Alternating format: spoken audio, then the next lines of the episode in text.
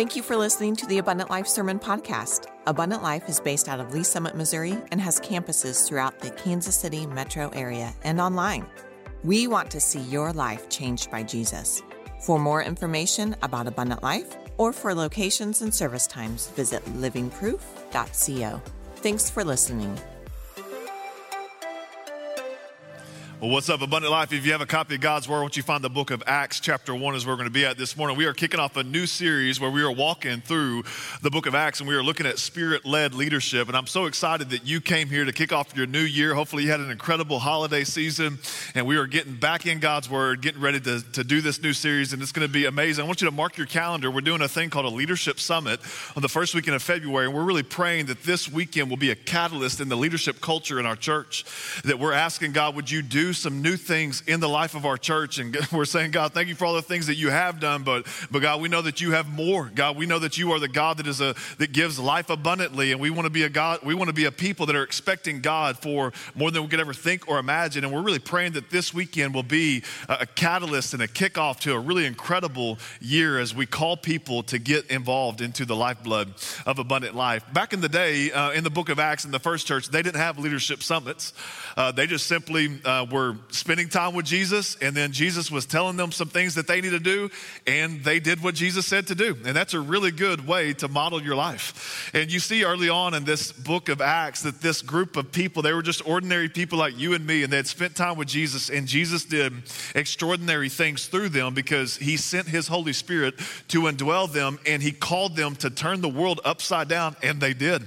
And the reason why we're here today, 2,000 years later, is because men and women of God, they believed in the promises of God. They followed the call of God and they were empowered by the Spirit of God to go do the work of God, and it changed the world. And we are here today as recipients and as people that are walking in the legacy of their faithful obedience. And we want to perpetuate that this morning and this year. That the people back in the first church, they had a vision from Jesus Christ that demanded divine intervention that kept them in a place of desperation. They were desperate to be filled with the Spirit of God to go do the work of God. That if God's Spirit didn't come, if God didn't show up and show out in a big way, they weren't going to do what Jesus had called them to do. They were desperate for God. You ever been desperate for something?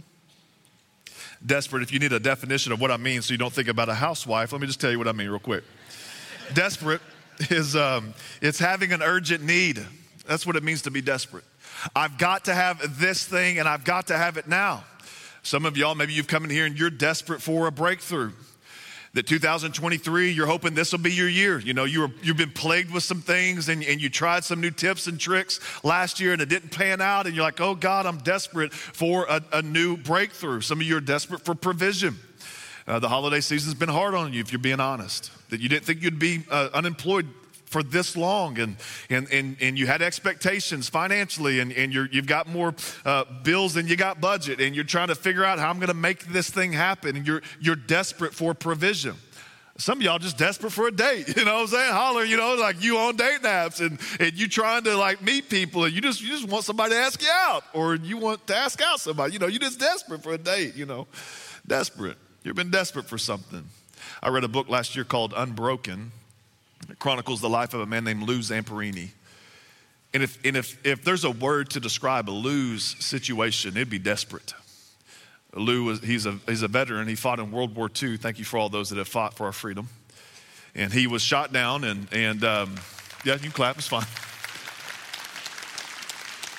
Uh, Lou's plane was shot down. Some of y'all know his story, and, and he, was, he was a castaway for 47 days on shark infested Pacific waters. And, uh, and he was desperate for water, even though he's surrounded by water. He was desperate for a rescue. And um, just to kind of add insult to injury, Lou was rescued, him and his crew, they were rescued by the Japanese, who were our enemies at the time. And they were rescued by a Japanese warship that immediately transferred them to become prisoners of war. And here's a picture of Lou and some of his compadres, and you can see they're, they're, they're not looking so good. They were, a PO, they were in a POW camp for two years and some of the worst POW camps in human history.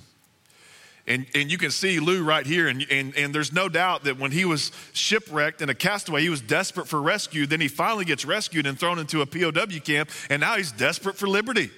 And by God's grace, and y'all know the history, he was able to be liberated. And, uh, and he went back to civilian life. And he was, he was able to, to get his physical needs met. The reason why I start there this morning is because as a castaway is desperate for a rescue, as a POW is desperate for freedom, so the Christian should be desperate for the Spirit of God.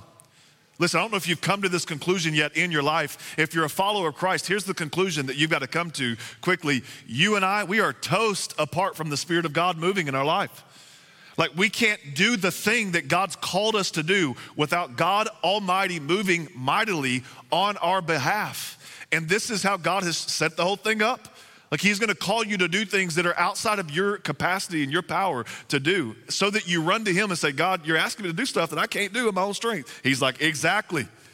And we, we need to have a desperation for the Spirit of God to empower us to do the thing that God's called us to do. If you're taking notes, I want you to write this spiritual principle down. Leadership principle number one a spirit led leader is desperate for the Holy Spirit.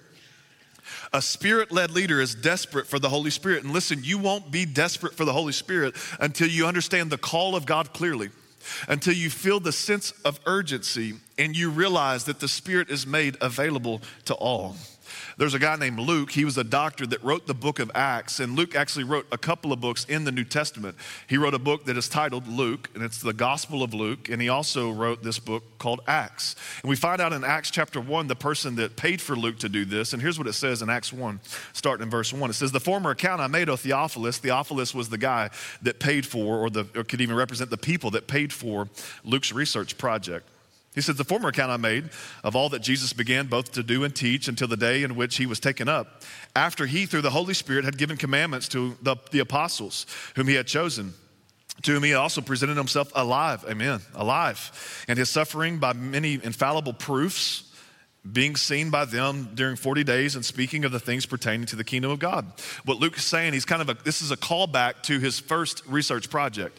He did a research project where he, he, he studied the, the life of Jesus Christ and he reported the acts of God Almighty and his son, Jesus Christ. And he, he said, this is, I investigated the claims of Jesus that he claimed to be God and and here's the proof. Here's the it says here the the infallible proofs and it's reported in the Gospel of Luke or the good news of Luke. And he goes on he says in verse 4 he says, And being assembled together with them, Jesus, he commanded them not to depart from Jerusalem, but to wait for the promise of the Father, which, in quotes, he said, You have heard from me. For John truly baptized with water, but you shall be baptized with the Holy Spirit not many days from now. I was talking with a guy down the crossroads of Kansas City, and we were talking about faith. And I said, "Do you have a faith?" And and he just, you know, he said, "Man, yeah, I do. I'm, I'm a Buddhist." And I said, "Okay, well, what does that look like for you?" And we start talking about his faith, and then he asked me about my faith, and I told him I was a Christ follower, and and he said, "You know, I've read parts of the Bible," and he's like, "What's what's up with the Holy Spirit?" I was like, "We're going there." You know, wow, that's a. And I just looked back at him. I said, "Well." Really, that's not the best question to ask because the Holy Spirit's not a what, it, it's really who is the Holy Spirit. And I said, the Bible teaches that God is a, a triune God God the Father, God the Son, and God the Holy Spirit. And, uh, and I, I just began to tell him the Holy Spirit's a person. And the Holy Spirit is, it is, the, it is the, the Spirit of God made manifest in the life of the believer. And, and the Spirit of God, it, it's, it's God Almighty. The Holy Spirit is meant to be worshiped. The Holy Spirit is, is the MVP of the book of Acts that the Holy Spirit's mentioned over 50 times in the book of Acts. And so Luke, he's now turning a corner. He says, I wrote about God's Son playing some things out in the Gospel of Luke, and now I'm writing about God's Spirit playing some things out in the book of Acts. And he goes on in verse 6 and he says this He says, Therefore, when they had come together, they asked him, he's talking about his disciples asking Jesus, saying, Lord, uh, will you at this time restore the kingdom to Israel? And Jesus, he said to them, It's not for you to know times or seasons which the Father has put in his own authority. Note this if you're looking for a verse to underline or to memorize this year, this would be a great verse. In verse 8, it says this But you shall receive power when the Holy Spirit has come upon you, and you shall be witnesses to me in Jerusalem, in Judea, Samaria, and to the ends of the earth. If you're taking notes this morning, you could write this down. Point number one a clear call. A clear call. Jesus is making the call abundantly clear. Uh, and I don't know, I love reading the Bible. I don't know if you ever read the Bible and you're like, man, these folks, they're just like they're just like me, you know. And what I mean by that is that they're with Jesus and he's been teaching them all of these things. And, and they're like, yeah, yeah, but what about the end times? You know, like some of y'all are end times junkies. And I love that. You know, like, love to read Revelation and study all the end times prophecy. And, and we are a church that really believes that when you understand what's going to happen in the end, it really impacts the way you live today. And so we are a church that loves God's word and loves what God teaches about that. And, and these folks, like, they're no different than people just like you and me. And so they're asking Jesus, they're like, all right, but, but, but could you tell us, like, is now when you're going to usher in? Like, is when are we doing this? And Jesus is like, hey, hey, let me let me focus your attention. Those things are important, but this is what you need to be called to right now. And he says this: you're going to receive the Holy Spirit, so that you can go be a witness in the world. I think we've come in here, uh, modern Americans, and the globalization of what's happening. When we think world, we think, yeah, I could hop on an airplane and go to this place in another country. But back in the day, on the outskirts of the Roman Empire, they would have thought, the world, there's no way that we could impact the world. Most of them hadn't traveled very far in their life. Most of them, they didn't, they didn't know what an airplane was or they didn't know what a, a, an engine was. They, they didn't know how to get places. And so Jesus tells them, this is what you need to be focused on. The call is clear. You are to be my witnesses. You're going to receive power to go out and do the thing I've called you to do. And listen, this was the call on the first church. This was the call on these early believers. And this is the call on every believer here today. That God wants you to receive his, his spirit so that you can be empowered to be his witnesses in the world. Uh, to put it bluntly, listen, God wants to use you. It says right here in the Word of God that you're going to receive power. This word power is the Greek word dunamis. We get our word dynamite from it. it and, and it's where it's like you're going to get this power from God Almighty to be his witnesses. The word witness is the word martyrs, where we get our word martyr. That God's called us to, to share the gospel in such a way that if we were in a place that was persecuting Christians for sharing their faith, we would be guilty.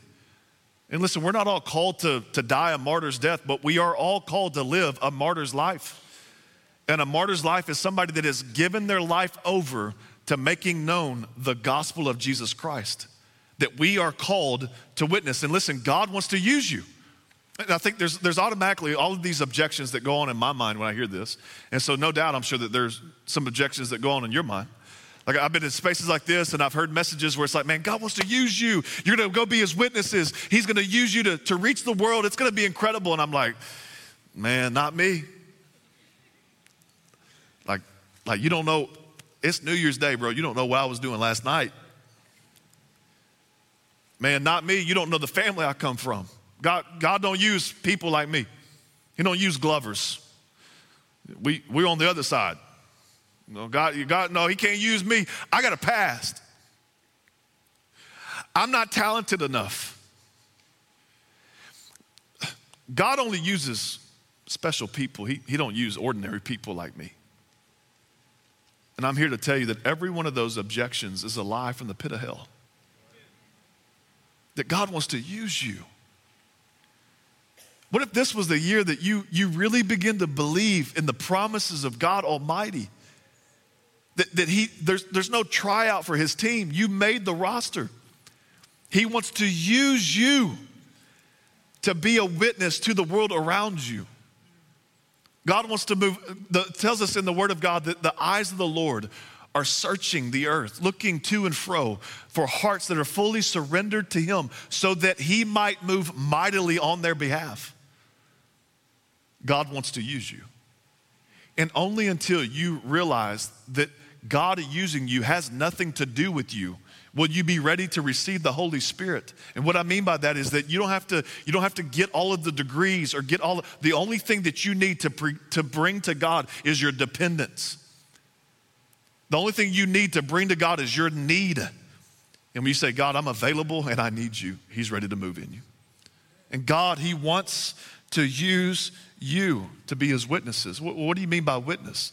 What it means to be a witness is that you share about the life, the death, the burial, the resurrection of Jesus, and how that's impacted your life. You verbalize your faith. And so, like when you're when you're sharing tomorrow or, or Tuesday, when you go into the office and somebody asks, "How was your holiday?" You can share about your holiday. You can share about a gift, but choose your narrative. You have the power to speak the thing that is most impactful in your life. And if you're here and you claim that Jesus has changed your life, tell somebody.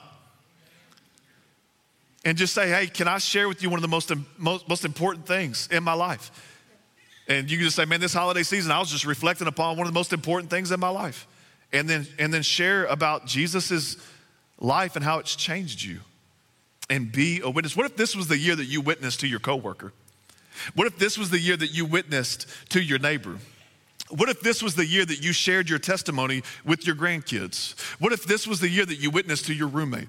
What if this was the year that you verbalized your faith? Some of you, you've never shared the gospel before because you haven't put yourself out there. And this is the year that you do the thing that God's called you to do. Others of you, you shared the gospel countless times, and it's time to recommit to do the things that we are called to do. The call is clear to be a witness to the world around us. I want to challenge you this morning. Hopefully, it's okay if I challenge you at church.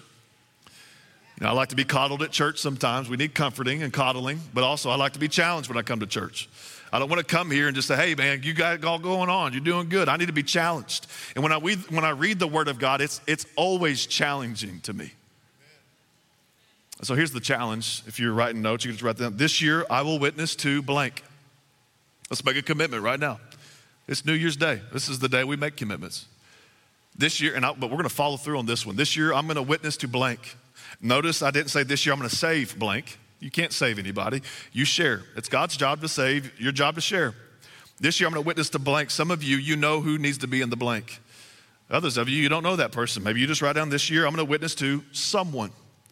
And listen, the call is clear. Jesus wants to use you. He wants to empower you with his spirit to be his witness. The call is clear. And note this the time is now. Back in the text in verse 9, it says this Now, when he had spoken these things, while they watched, so Jesus had spoken these things, the disciples are there watching. He was taken up, and a cloud received him out of their sight. And while they looked steadfastly toward heaven as he went up, behold, two men stood by them in white apparel, who also said, Men of Galilee, why do you stand gazing up into heaven? The same Jesus who was taking, uh, taken up from you into heaven will, will so come in like manner as you saw him go into heaven. You get the picture, right? So Jesus has taught with them. He's like, You want to be my witnesses? You're to go change the world. And they're like, Every hand in here, like, ready, break. And then Jesus ascends into the heaven. And it says they're looking steadfastly up in the sky.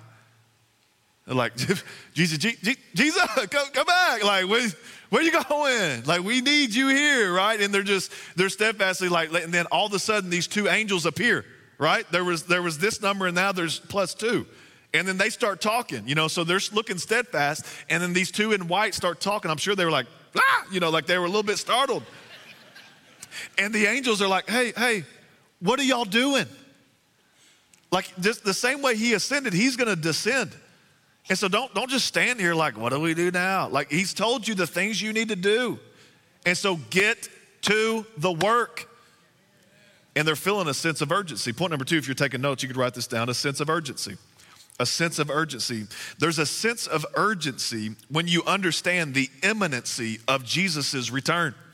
When you understand that life is short, that eternity is long, that heaven and hell are real, that people will only go to heaven if they put their faith and trust in Jesus Christ, that the call is clear. You are the witness. That the time is now, you'll begin to have a sense of urgency. That if, that if, if, if I don't do this thing, then who's gonna do the thing? Well, that's the call. There is no other plan. You are the plan. If not you, then who? If not now, then when? The call is clear. The time is now. We have to have a sense of urgency. Godly leaders, they live with a sense of urgency. They understand that what's at stake. They understand that God's given us this window of opportunity and He wants to use us to be his representatives, to appeal to people, to be reconciled to God. And so, the newness of life that you've experienced, if you're a Christian, he wants you to share the wealth. You know, one thing you won't get to do in heaven? Lead people to Jesus. You know, you're not in heaven like, hey, do you have a faith? Everyone's like, who's the new guy? Yes, we have a faith, you know? You know, on a scale of one to 10, 10 being, you know, you're not asking those questions, right? Listen, now is our opportunity to be a witness. We have to have a sense of urgency. I don't know if you're anything like me, but, uh, but sometimes I, I forget this and, I, and I'll, I'll delay what I need to do. I think there's a few reasons why we delay what we need to do. Here's one reason well, we get disillusioned. I've already said this before, but I think sometimes I get disillusioned and I think, well, God can't use me. Listen again, God wants to use you. Another reason why we delay is because we get distracted. You know, well, I, I forgot, you know, and I, uh, I, was, uh, I, was, I was watching the game and KU went into overtime. And who called that play, you know? And so, anyway, and we get distracted, and oftentimes we'll miss the important because of the immediate. And we'll say, God, I want you to use, we'll come to places like this and we'll make promises, but then we go out and life hits us, right?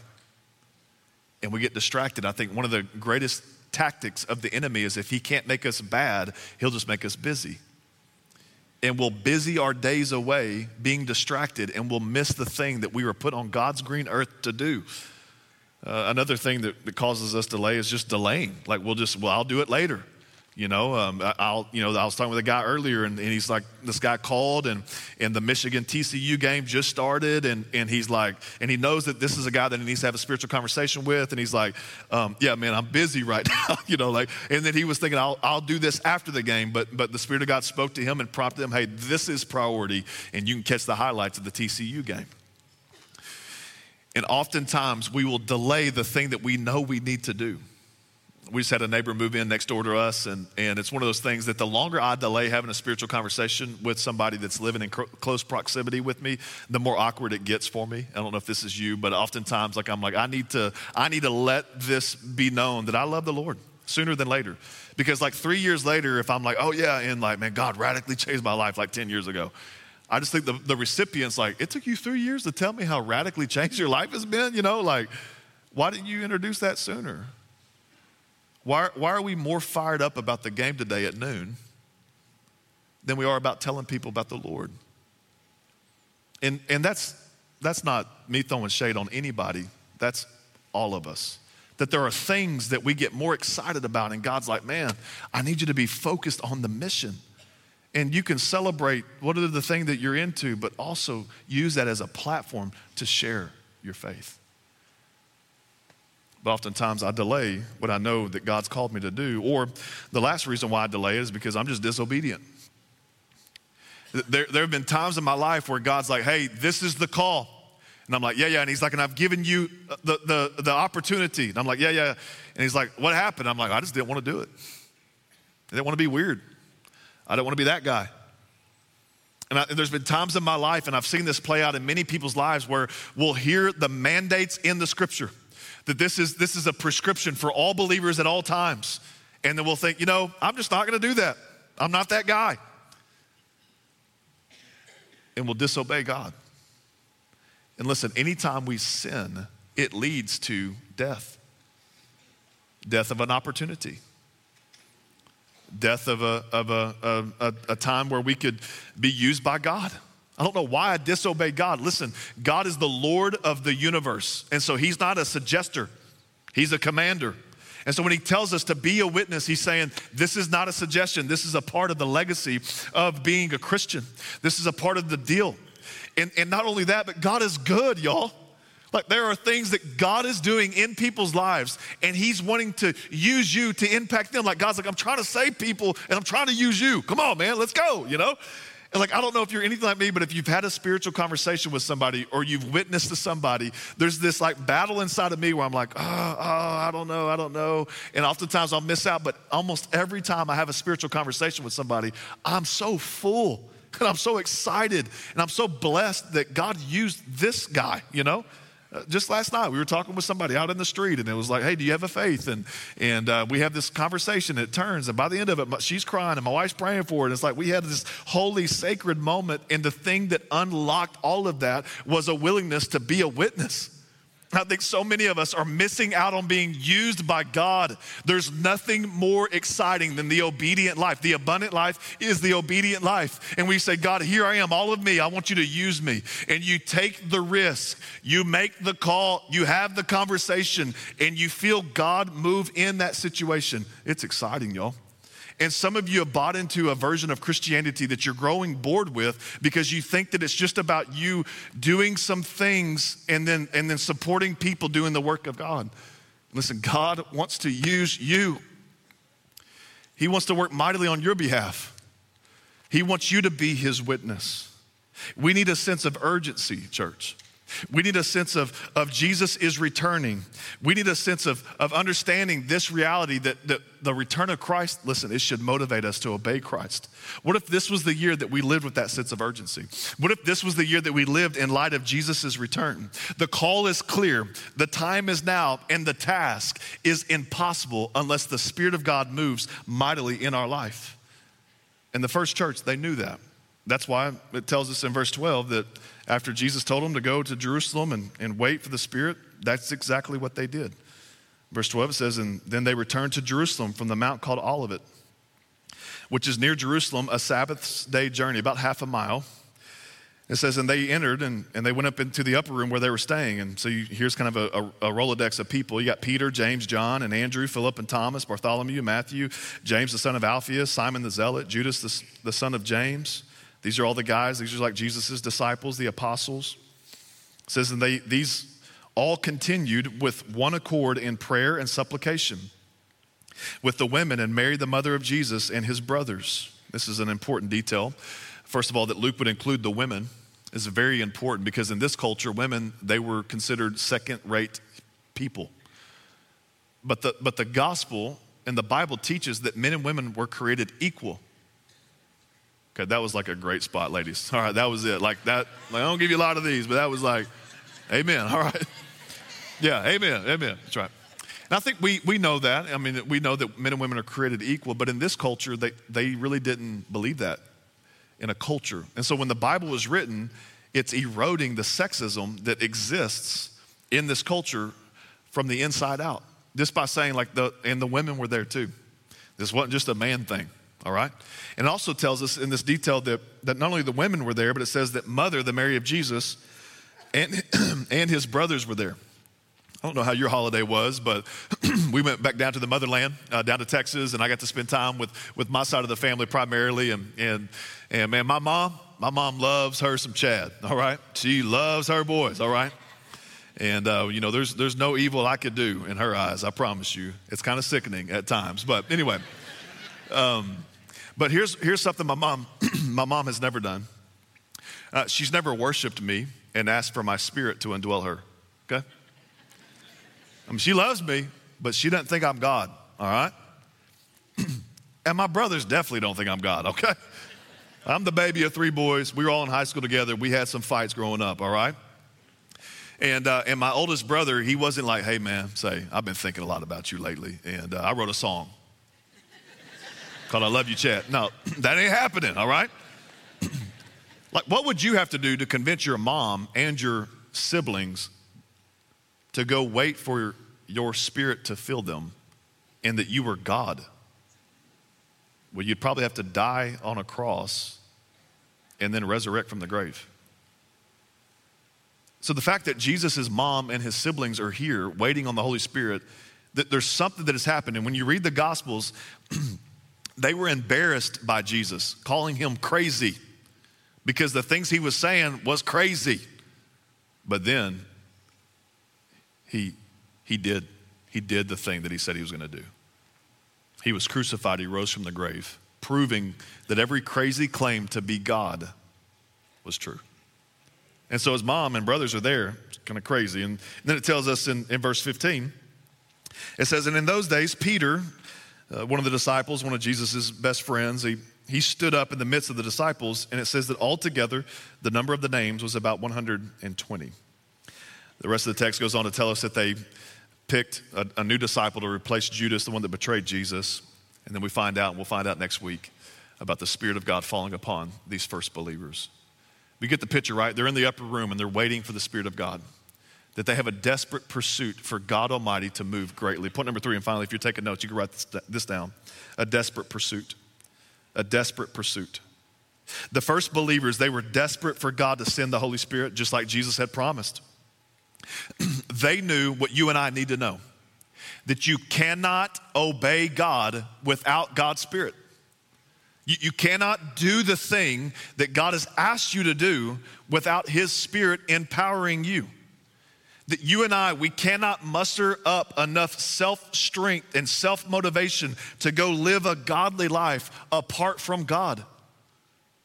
That God wants to empower all of us to be the men and the women that He's created us to be. Uh, think about it this way think about this light bulb, this lamp, excuse me. This lamp represents you, and, and in this lamp is a light bulb you know, and it's full of potential. You know, it, is, it was created to light up its environment. And, uh, and, and it's in the right place. It has all the right potential. And if I went to this lamp and I just said, hey, you need to light it up, you, need to, come on, let's go. You are called to be a light. And you are in a place, the time is now, the call is clear. Let's go, baby. If the lamp could talk, the lamp would look at me and say, There's one big problem. I don't have the power to do the thing that you're telling me to do, right? And I think we can, we can come in here and we can listen to a message like this, like the call is clear, the time is now, let's go. And like we can run out there and then we can fall flat on our faces if we don't take the time to get connected to the power source.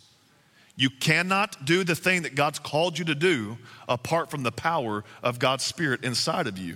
And so, what we need to do is that we need to find the power source and then we need to connect our lives to the Spirit of God so that we can do the thing that God's called us to do. We can have potential, we can be in the right place, but if we're not connected to the power source, we'll miss the reason why we were made.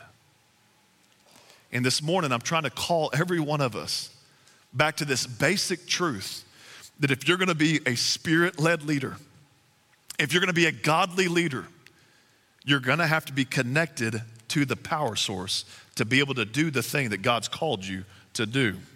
And that's what the early church was doing. They're saying, We're desperate for a move of God.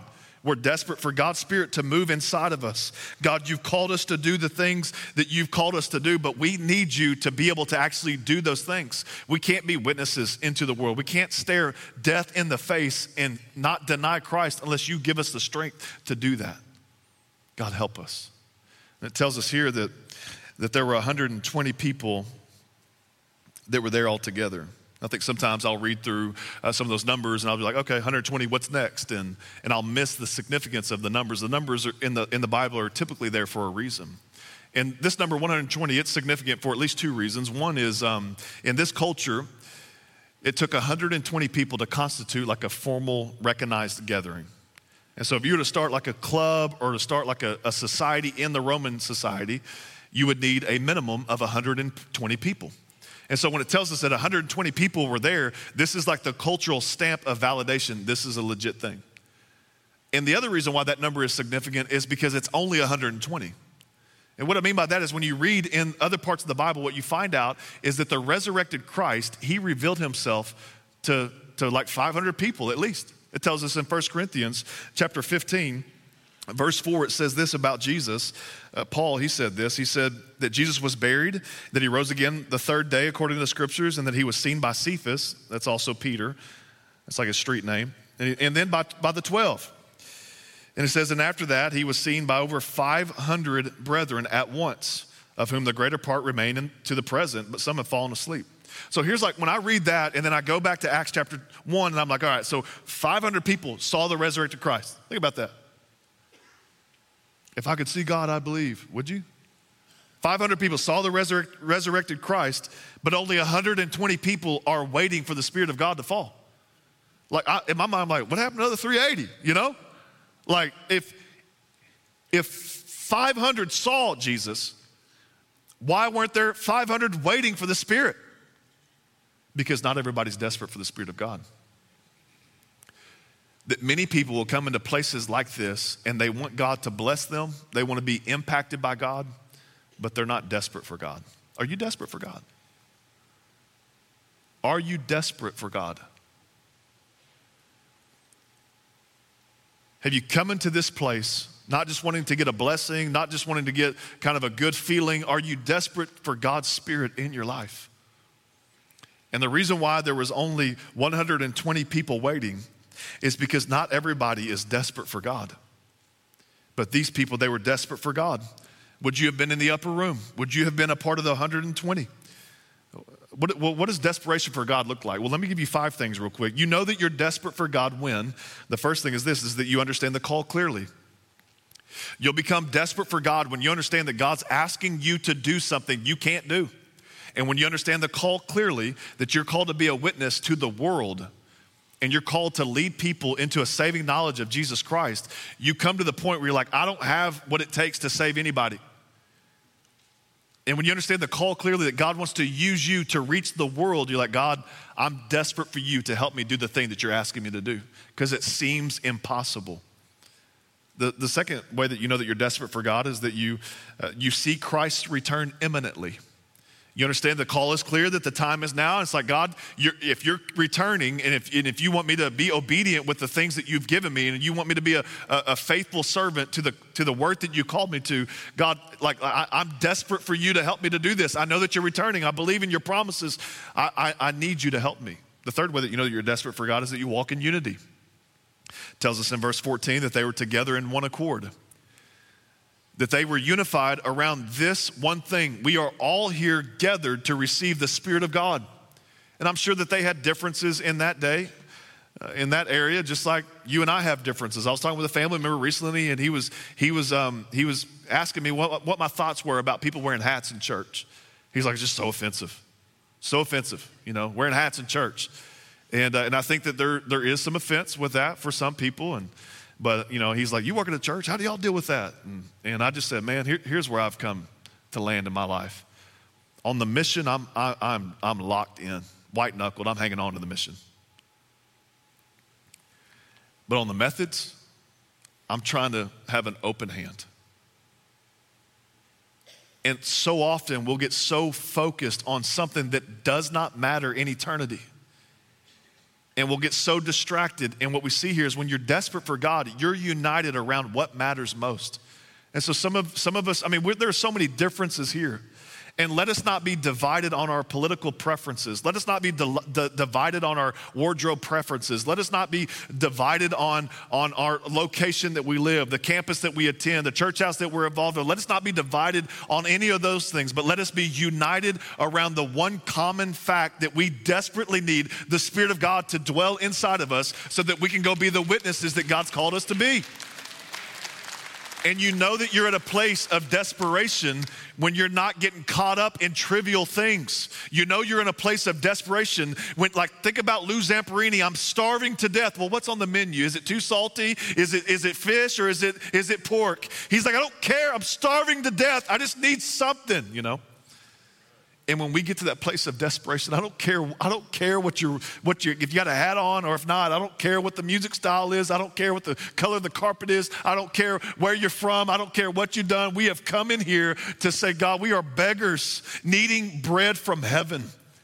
And we're desperate for the Spirit of God. And they were walking in unity. It says they were together in one accord. The next way that you know you're desperate for God is that you you pray earnestly. It tells us that they were praying and they were asking God to supply them. They were praying prayers of supplication.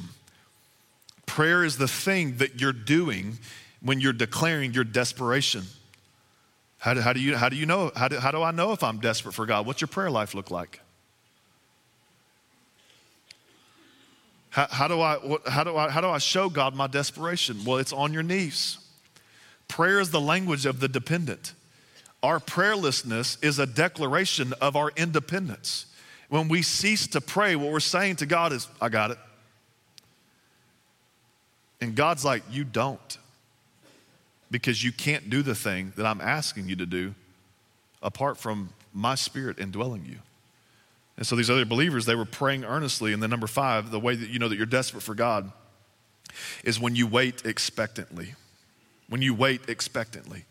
They were there in the upper room and they were not moving until the Spirit of God came. They said, God, we will stay here and we will wait because the thing that we need to go do the thing you've called us to do, we don't have yet. And they were waiting, and the Spirit of God fell upon them. And we'll talk about that more next week. And, and but they were waiting, expecting God, you said, and you're gonna deliver. And that's exactly what God did with these first believers. Are you desperate for God? I think we've lost our sense of desperation in our generation. I think there's this tendency for all of us to be lulled to sleep by this satanic lullaby where we, we, we become deaf to the call of God. There's a tendency in my heart and in your heart to choose entertainment over engagement, to choose comfort over calling, to, to choose distraction over desperation. What if this was the year that you got desperate for God to move in your life? You said, God, I'm sick and tired of, of looking at the things I'm looking at on my phone. God, I'm sick and tired of, of chasing the relationships that are, that are dead end relationships. God, I'm sick and tired of going to this thing to get consolation when I know that just leaves me in a place that is no good. God, I, am desperate for you to move in my life. God, my family, I'm, I'm desperate for you to move amongst my children, amongst my spouse. God, I'm desperate for you to move in my colleague's life. God, I'm desperate for you to move in my neighborhood. God, I'm desperate for you to move in my city. God, I'm desperate for you to move in my nation. What if this was the year that you got desperate for God to move? Listen, we say this often, and it bears repeating that we need a vision that demands divine intervention that keeps us in a place of desperation. Are you desperate for God to move in your life?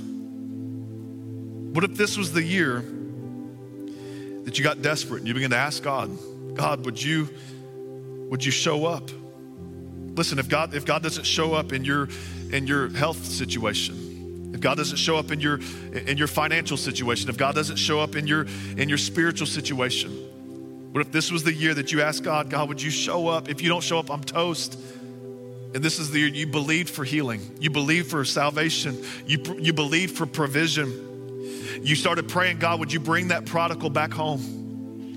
God, would you bring breakthrough in this situation and in my life and in their life? Listen, I don't know about you, but I don't want my life to be explainable. I don't want the church that I'm a part of to be explainable. What I mean by that is that I don't want to be able to explain my life apart from a great move of God. One preacher in New York, he says this May we despair at the thought of God not moving mightily on our behalf in our lifetime. I don't want to be a, a part of a church that's like, yeah, yeah, we, you know, we tried some things that were uh, um, achievable. And I'll be meeting with Pastor Phil, and he'll, he'll say, man, I feel like this is where God's leading our church. And I'm like, bro, that sounds impossible. He's like, I know we're, gonna, we're, gonna, we're, gonna, we're gonna push the limits because only until we attempt the impossible will we see God do the improbable. And that fires me up because I don't want to be a church that just plays games. I want to be a church that says, man, we want to be desperate for the Spirit of God to move. And if He doesn't move, we are toast. Lou Zamperini, he had prayed to God when he was on that raft, and you read his biography, and, and he, it tells it like this that he asked God, God, if you'll save my life, I'll follow you. Fast forward a few years, and he's a civilian now, and, and he's been rescued physically. He was desperate for some physical needs to be met, and they were met. But he found himself desperate once again spiritually. He had turned to alcohol and, and other things to try to medicate the trauma that he had been through. And his wife and um, their, their, new, their new kids. They were trying to do life and it wasn't working out. And, and his wife hears about a guy named Billy Graham coming to town to preach. And so she goes and, and she gives her life to Christ. And she comes back and says, Lou, I want you to go to this, this church with me, this tent. And he's like, No, I ain't going there. And he resists. Finally, he gives in. While sitting underneath the preaching of a man named Billy who was so gifted in making the gospel so clear. Lou surrendered his life to Christ.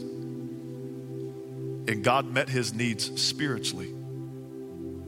And Lou would go on to live a life faithfully following Jesus Christ, and he would be a great witness to the world. A man that was once desperate for God to meet his needs physically became desperate for God to meet his needs spiritually, and God did both. And listen, you'll never be the leader God destined you to be if you haven't trusted him with your eternity. And I hope that you would today. If you would bow your head and close your eyes. I just want to ask you a couple of questions as we conclude this morning. First question is this Are you desperate for God? Could you sing with integrity, Be thou my vision, O Lord? Are you de- what, what are you desperate for God for? What's the diagnosis that you need God to help you through? What's the situation that you need God to show up? Who's the person that if God doesn't if God doesn't do it, it's not going to happen in their life? How are you putting your faith on display in a way that seems risky so that God would show up greatly? Are you desperate for God? Second question Do you know God?